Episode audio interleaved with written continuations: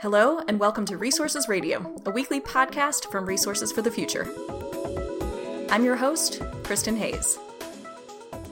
My guest today is Adewale OgunBadejo, Vice President for Workforce Development at Grid Alternatives, which is a nonprofit organization founded in 2001 and is now the nation's largest nonprofit solar installer. And they serve families throughout California, Colorado, the Mid Atlantic region, and tribal communities nationwide. And in addition to directly facilitating the installation of solar systems, over the years, Grid Alternatives has developed and invested in a number of workforce development programs related to the solar industry. So join Adewale and me as we discuss what Grid has learned over the years about what works and what doesn't in clean energy workforce development, what lessons might be transferable from the solar industry to other clean tech, and how to ensure that clean energy workforce development programs are reaching a broad cross section of U.S. workers. Stay with us. Hi, Adewale. Thank you so much for taking the time to speak with me here today on Resources Radio. Hello, Kristin. Thanks for having me, and happy Women's History Month. Thank you so much. Uh, well, I'd love to start by hearing more about you. So, can you share just a little bit about your own background and how you ended up working in solar energy? Yeah, it was a um, interesting transition into uh, my career in solar. Uh, about a little over a decade ago, um, I was fortunate enough to have an uncle who invited me to Vietnam for a solar project. And at the time, I had never really heard about solar or clean energy for that matter. Um, so I took the trip and I was there for a month and learned a lot about solar and clean energy. And when I came back to California, I went to Los Angeles Trade Technical College um, and studied photovoltaics, which is kind of the more technical term for solar electric. And that's how my career at Grid started. Um, so for me, it was a, a, career transition. Before that, I was working um, within local local communities, particularly the African American community, uh, and I was working at Cal State Dominguez, doing some um, dissemination to the community around um, policies that were coming down from the state level. Um, so that was interesting, but you know the thing about dealing with with work at the policy levels, you don't get to see the implementation side. So you know with this work, I'm really able to um, see the policy being implemented, and it's it's kept me busy um, for well over a decade. So I'm I'm loving the work. That's fantastic. Yeah, and I can imagine how satisfying it is to um, to build, right? To see things go on roofs and uh, just feel the kind of physical impacts of the work that you're doing. So that's that's great. So let's let's talk about workforce development programs, which are um, which is the department or the section of the organization that you actually run, is my understanding. Um, and before we talk about kind of the big picture of workforce development programs, I want to make sure I ground that conversation in the types of programs that Grid Alternatives is running. So, can you just share a little bit about the, what you at Grid are actually doing in this space? Yes, well, you know, our, our mission is really to build community power solutions to advance economic and environmental justice through renewable energy. And we really envision a rapid, equitable transition to a world powered by renewable energy um, that benefits everyone. But we realize that this vision can only be realized with a solar workforce that is inclusive of everybody. Um, so how do we get there is really the question. And I think over you know over the last decade again, or you know a little bit over a decade, we've developed um, several programs and initiatives um, that really focus on connecting um, employers to a, a diverse um, group of job seekers. Um, and now we're also moving towards building out an existing subcontractor model um, that's evolving um, into a mission aligned contractor network. So I think looking at it on two sides one is training individuals from local communities, and then the other one is supporting the um, natural entrepreneurial spirit that also exists in these same communities that we serve. Um, but at the core of our workforce development programs, um, I would say we have two programs um, that really serve um, the communities in the most impactful way. One would be our installation basics training program, And it's really a competency based certificate program that's designed to develop the skills that are really most relevant to entry level solar installation jobs um, and related construction employment fields for that matter. So we see what we're doing in solar um, also as transferable skills. So, you know, learning to use power tools is something that you can is applicable across the construction industry, right? Learning safety is something that is applicable across the industry. Um, but our, our installation basics training program really focuses on individual certificates um, and industry recognized skills. And it provides trainees with really valuable hands on training and access uh, to employment opportunities. So we really look at it in a holistic way, and it's not just the technical training, but it's also providing the wraparound supportive services, the soft skills, you know, addressing you know barriers to employment such as financial literacy. Um, you know, we also serve particular target groups, and that includes opportunity youth, um, justice involved formerly incarcerated individuals, women, military veterans. So we want to make sure that we're looking at the individual and not just training them technically, but also addressing the needs and things that might have prevented them from either getting a job or moving towards a career um, in the past, you know. So that's our installation basics training program. Um, and we really deliver that in two ways. Um, we have an IBT 200 program, which is delivered internally in house um, in our brick and mortar locations, which we have um, eight, six in California, one in Colorado, and one in DC. And then we have, uh, we do tribal work throughout the country as well. Um, but our IBT 200 is the same core competency as our IBT 120, um, but it's really designed to serve individuals in the local communities in which we exist. And then our installation basics 120 is a model that we've just recently we built out and we're very excited about. Um, and I think we'll talk about it a little later, but in terms of how to prepare a workforce for the coming, um, you know, redevelopment of our, our clean energy infrastructure, um, you know, how do how do we prepare for that? So we've built out a program that will allow us to work with partners across the country in which we don't have brick and mortar locations, um, so that we can be part of growing out the needed workforce um, to meet the demands of building out the clean energy infrastructure. And then our um, second program is our SolarCorps Fellowship program.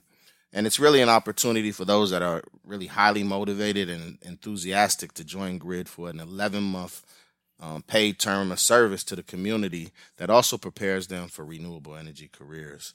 And to date, we've had more than 300 people that have served as fellows in our SolarCorps program.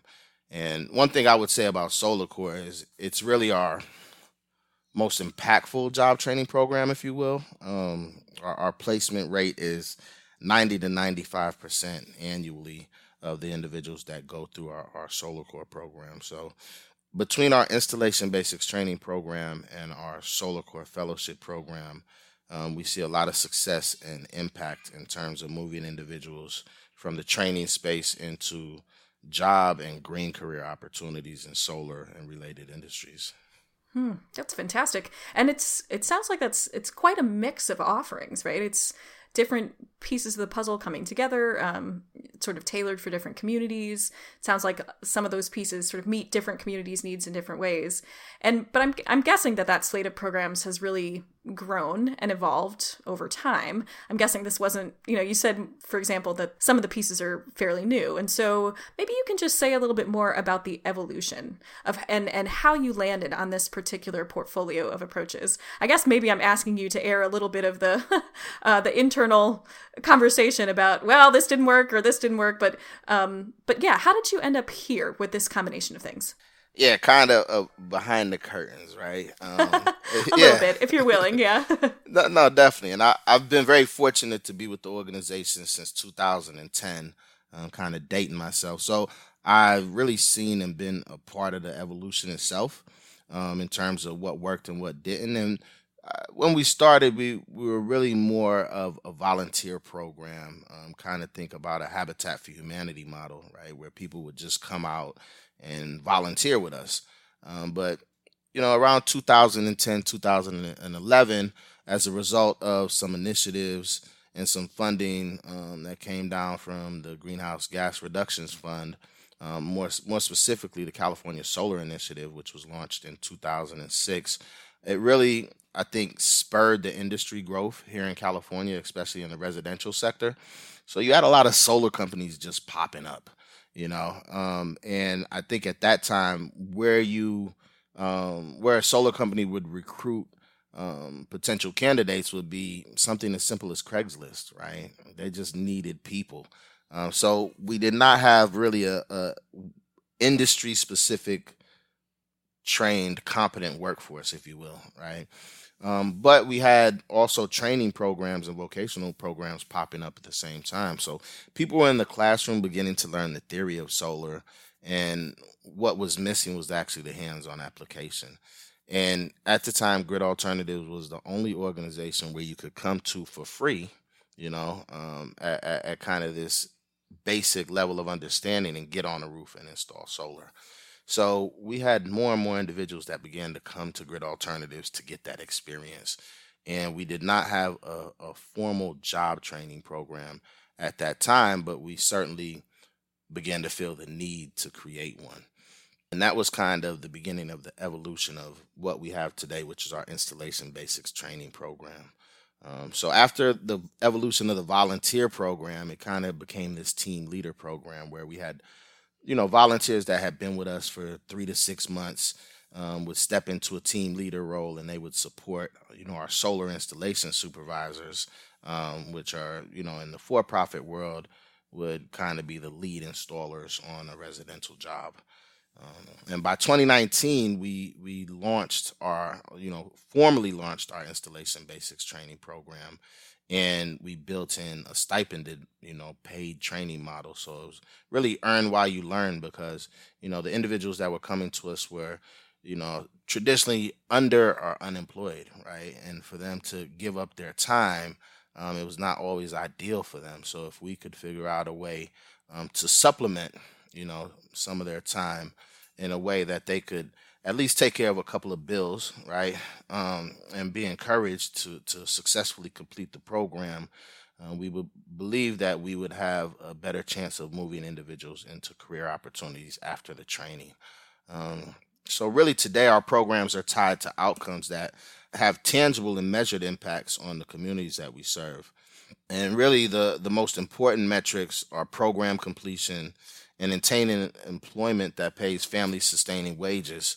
Um, as well as that leads to careers in clean energy and related industries. So I think for us, the last thing that we want to do is go into local communities, um, you know, and train people, um, but not in a way where it really leads to um, employment and career opportunities afterwards, because that's not true impact for us. This is super interesting. And I think that that's such a good kind of stage setting for the broader question about what works and what doesn't in solar workforce development. Um, and I, I, even listening to your previous answer, you know, you mentioned connection to jobs, you mentioned um, providing financial incentives to sort of in economic terms pay the opportunity cost of doing this particular training versus you know having another job um, connections to employers uh, yeah, just lots of different things that have really been part of your evolution and that have led to the kind of impact that you're looking for. So I just threw out what I heard, but I'd love to hear from you. What, how would you summarize some of those kind of critical lessons um, that you've learned about how to design these programs to really be meaningful and sustainable? Yeah, great question. I think you really have to start um, from a community centric approach you know, like what works for who? Um, who is it you're trying to serve, right?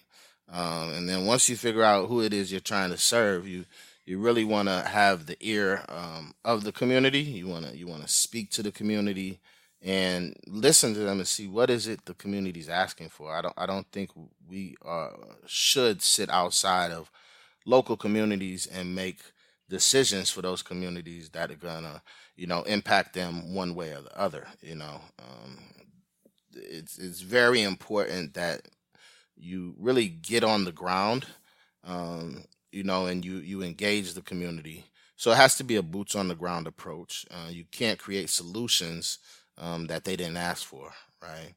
Um, so I, I think you start one by really, you know, having those community relationships, and you, you really can't build an equitable, inclusive, and diverse um, workforce development program if you don't have that. So I would start there. Um, you know, and then I think just thinking about the massive investment in clean energy, and then you know how it's it's really a once in a lifetime thing. I think at this point, you know, at, at least in clean energy, I think we've seen it in, in other technologies like when the internet came online, you know, um, and, and some other opportunities. But you know, I think just the amount of jobs that it's going to generate, you know, um, how it can't just be something that addresses environmental justice. Um, you know, I think there's also a social economic um, justice component um, that should not be overlooked, right? And I think we have we have the opportunity to address a number of different um, problems at once. So, yeah, I, I think you know when you think about how to design, you have to have like a community centric approach, and then you also have to think about like what are the outcomes and the outcomes have to be tangible they have to be impactful. So you can't just say you want to do a workforce development program just to train people. If you're not thinking about what's on the other end does it lead to employment? Does it lead to family sustaining wages? Um, what do those wages look like? You know one thing that's important for us is really also advocating you know to to the employers on the employment side and being active in that space you know because we can have the conversations about diversity, have the conversations about equity and inclusion, um, but it can be lip service a lot of times, right? And it can it can look good on paper or look good on the website or whatever the case. Um, but when a lot of the you know individuals from the diverse communities that we're training go to these companies, the companies are not prepared, um, you know, for the diversity. You know, so we've done a lot of work in house, um, you know, at Grid Alternatives, and it's really in line with our with our you know strategic plan, strategic thinking, um, and our own like equity, inclusion, and diversity work. Right? We we've looked at our organization and seen how we're diverse and how we're not diverse, and, and what do we need to do, and that's you know that includes um, gender, you know, it includes um, race, it includes culture, right?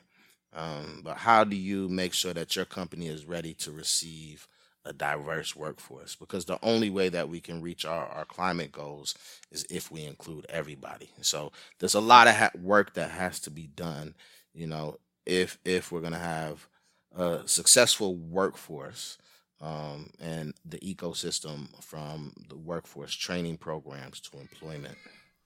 Mm-hmm. I, I, I'm really curious about your view on whether you feel like these lessons are unique to the solar industry or how many of them, which ones might translate to something that is perhaps a little bit uh, esoteric's not the right word, but a little bit more sort of out of sight, out of mind, like for example, offshore wind, or maybe something even more emerging, like hydrogen production and use. You know, these things that aren't quite as sort of visible in communities or um, might operate on a different scale. Any thoughts on on what's unique to the solar industry versus what has kind of broader applicability? Yeah, it's a great question. I think that um, it really depends on on the technology and where it lives. I think solar is a much more decentralized technology. Uh, so because it can really be deployed in a very localized way, um, there's an opportunity to make it accessible to everyone, right? Whereas something like maybe offshore wind is much more geographically specific, right? Um, or, or like you said, it's in isolated areas, so it's not as accessible. Um, so I think conceptually, in terms of how you prepare people and how you build the workforce, um, you know, yes, um, it could translate, but in terms of the actual implementation and how you move people into those jobs, I think the strategies have to be different. Um, even if you're dealing with, you know, onshore wind, right? Um, here in California, a lot of the wind farms are, you know, out in the country, right? You have to go um, really up north, or you have to go to the, the middle of the state, but you're not going to find those jobs in, you know, right here in Los Angeles or in Oakland, right? But you will find a bunch of rooftops that you can put solar on. Um, so you really have to understand kind of like the geographic application of the technologies. Um, you know, but either way, I think you can still prepare individuals from diverse communities uh, for opportunities in these emerging clean energy technologies. But the the the part of how you connect them to the jobs or the employment, you know, the, the career opportunities, the strategy there is going to be different. So, yeah. Yeah, it seems like that connection to employers, the sort of connecting job seekers to employers, is is really central to what you do at Grid Alternatives. Uh, maybe this is sort of asking you to state the obvious, but I'd, I'd love to just dive into that a little bit more deeply and ask if you can articulate, you know, why that's such an important piece of the puzzle for you. And and I'll say too, I'm really curious about whether that's something that's been undervalued over the years or is that, you know, is that a pretty standard part of workforce development programs in your in your experience? Yeah, I think undervalued it, it might it might have been um, but I also think it's been siloed, right? Um, so you you kind of have your your training programs on the vocational side, the community colleges, and the local community based organizations, um, you know, and then you kind of have your private sector employers, you know, in another corner.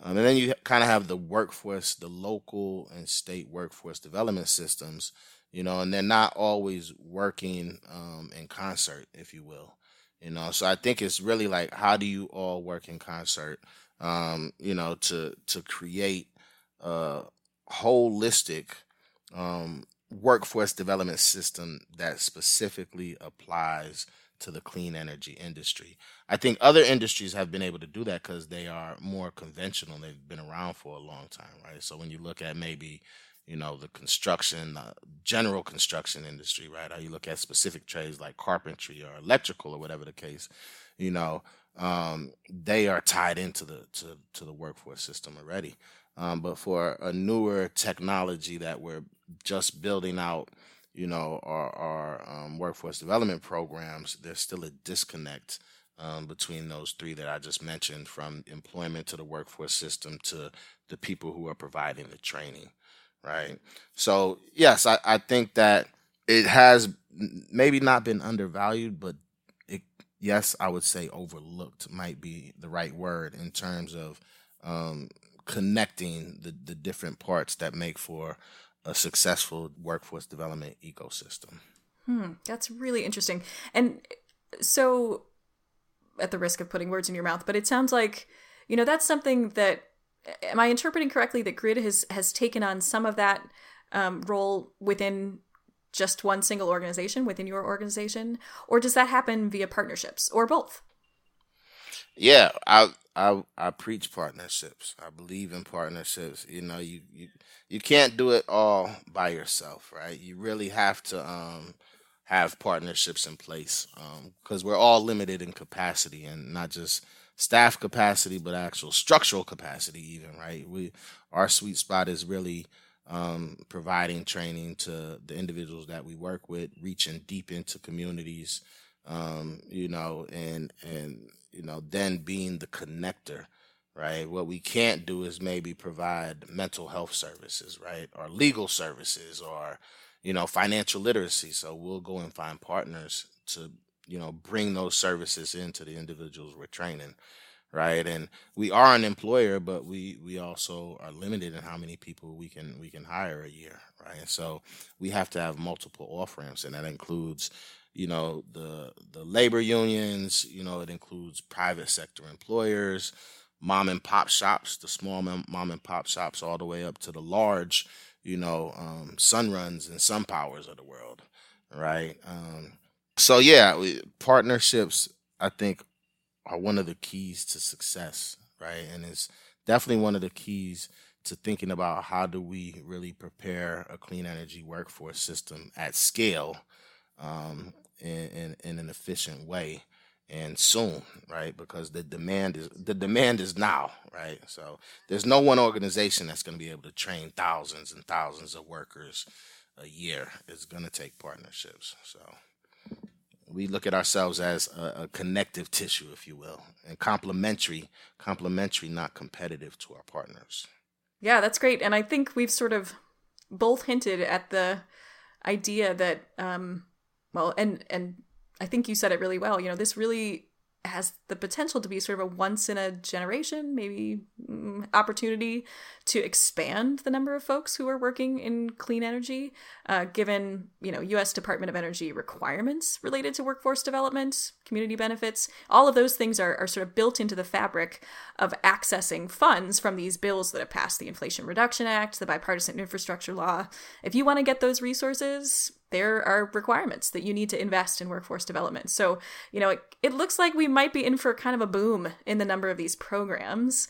And that's one of the reasons I, I really wanted to talk to you. And also, I, I guess I want to pick your brain about kind of if there are going to be more of these programs that get up and running, what what tools are available to those folks who are just starting out, who are just building these programs? Um, what tools are available to them as they stand these programs up, and how can they how can they learn from past experience from a place like Grid to kind of uh, do it right moving forward? Yeah, I think um, the tools that are available are really found in a lot of the partnerships um, you know, so I think really getting out and speaking to those organizations that have been doing the work, you know, for the last 10 years. Um, that includes, you know, the community based organizations, um, the organizations that are very, you know, trade specific, um, organizations such as SEIA, which is the Solar Energy uh, Industry Association, um, as well as um, IREC, which is the Interstate Renewable Energy Council. You know, these kind of organizations have a wealth of resources, um, including things like the Solar Career Map. Every year, IREC produces uh, a solar job census that lets you look at all 50 states and really understand both the big picture and you know the micro picture um, in terms of what what the job outlook looks like. You know where we are in terms of the job market now. You can look at it state by state, so you can understand where the growth is going to be. Um, you know, I think there's a lot of um, information that you can find throughout the workforce development system, just in terms of how to build workforce development programs. I would, you know, recommend that people attend trade shows and have conversations so that you can understand um, the industry. And then I, you know, when I was first getting into the industry, one thing I did was really um, subscribe to all the trade magazines um, that I could find, right? And just really read up on what is the solar industry, you know, um, what's the difference between residential and commercial. And then I think when you look at it from a workforce development perspective, it's like, you know, who is it that you're serving again? And, you know, where are the jobs for those individuals? That's something that a lot of people miss. Um, you know, so I think understanding the different nuances, um, you know, when you're building out your program is very important. So you don't have to reinvent the wheel. There's a lot of, I won't say a lot, but there's a good number of organizations that have been doing the work, um, and connecting with them will probably be your biggest tool and your biggest resource. And organizations like Grid Alternatives, again, we look at ourselves as complementary to our partners. Um, so it's like, how can we work together to impact local communities? And really create um, create a, a, clean energy workforce that's representative uh, of everyone. Mm-hmm. Mm-hmm. All right, I've got. I think I have time for one last substantive question for you. You mentioned the importance of sort of metrics of success. I'm not sure if that was the phrase you used, but that's how I interpreted it. Of sort of, you guys are keen to make sure that what you're doing is working, and you're sort of looking for opportunities to measure that and and making sure that you're meeting your own benchmarks. So, what kind of information should people who are building these programs now? What kind of information should they be collecting? Um, should they be, you know, tracking in order to really successfully evaluate new programs moving forward? Any experience that you can share on that piece? Yeah, in terms of um, metrics, you know, some of the things that we think about are really the number of participants entering our program um, you know, the number of individuals completing our program and then the number of individuals that we're moving into employment opportunities. I think those those are the three key metrics.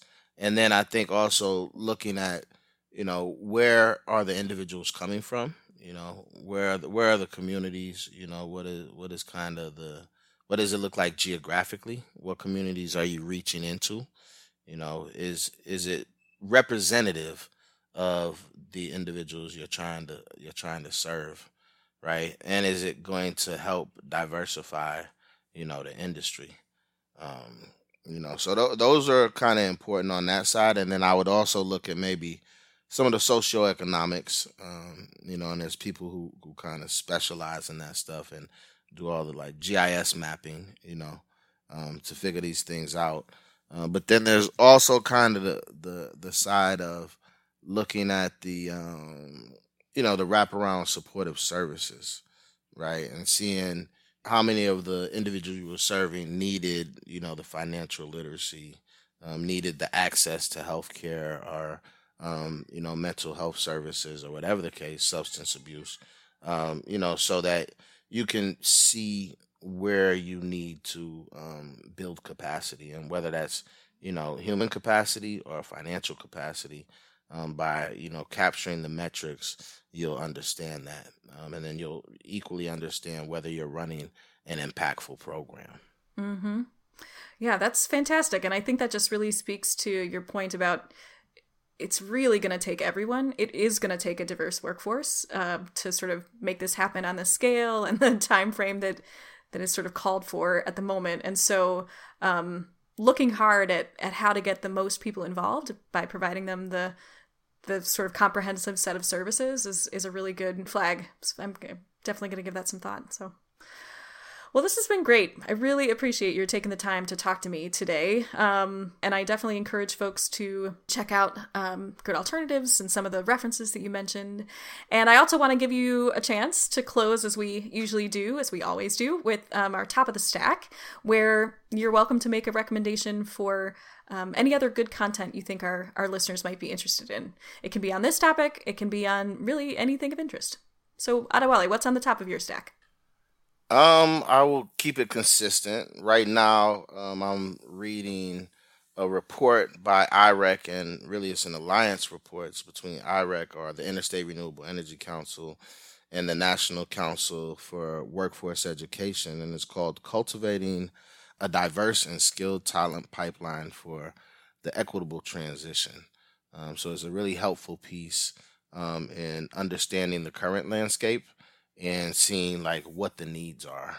Um, and then the other piece I would recommend is uh, annual National Solar Job Census that's produced by IREC.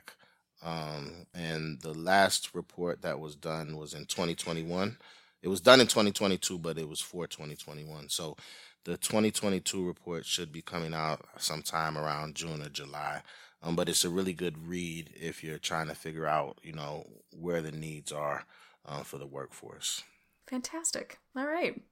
Well, thank you again. It's been great to talk with you and look forward to, to hearing more about your efforts moving forward. Thank you, Kristin. It's been a pleasure. You've been listening to Resources Radio, a podcast from Resources for the Future. If you have a minute, we'd really appreciate you leaving us a rating or a comment on your podcast platform of choice. Also, feel free to send us your suggestions for future episodes. This podcast is made possible with the generous financial support of our listeners. You can help us continue producing these kinds of discussions on the topics that you care about by making a donation to Resources for the Future online at rff.org/donate. RFF is an independent nonprofit research institution in Washington D.C. Our mission is to improve environmental, energy, and natural resource decisions through impartial economic research and policy engagement. The views expressed on this podcast are solely those of the podcast guests and may differ from those of RFF experts, its officers, or its directors. RFF does not take positions on specific legislative proposals. Resources Radio is produced by Elizabeth Wasson with music by Daniel Ramey. Join us next week for another episode.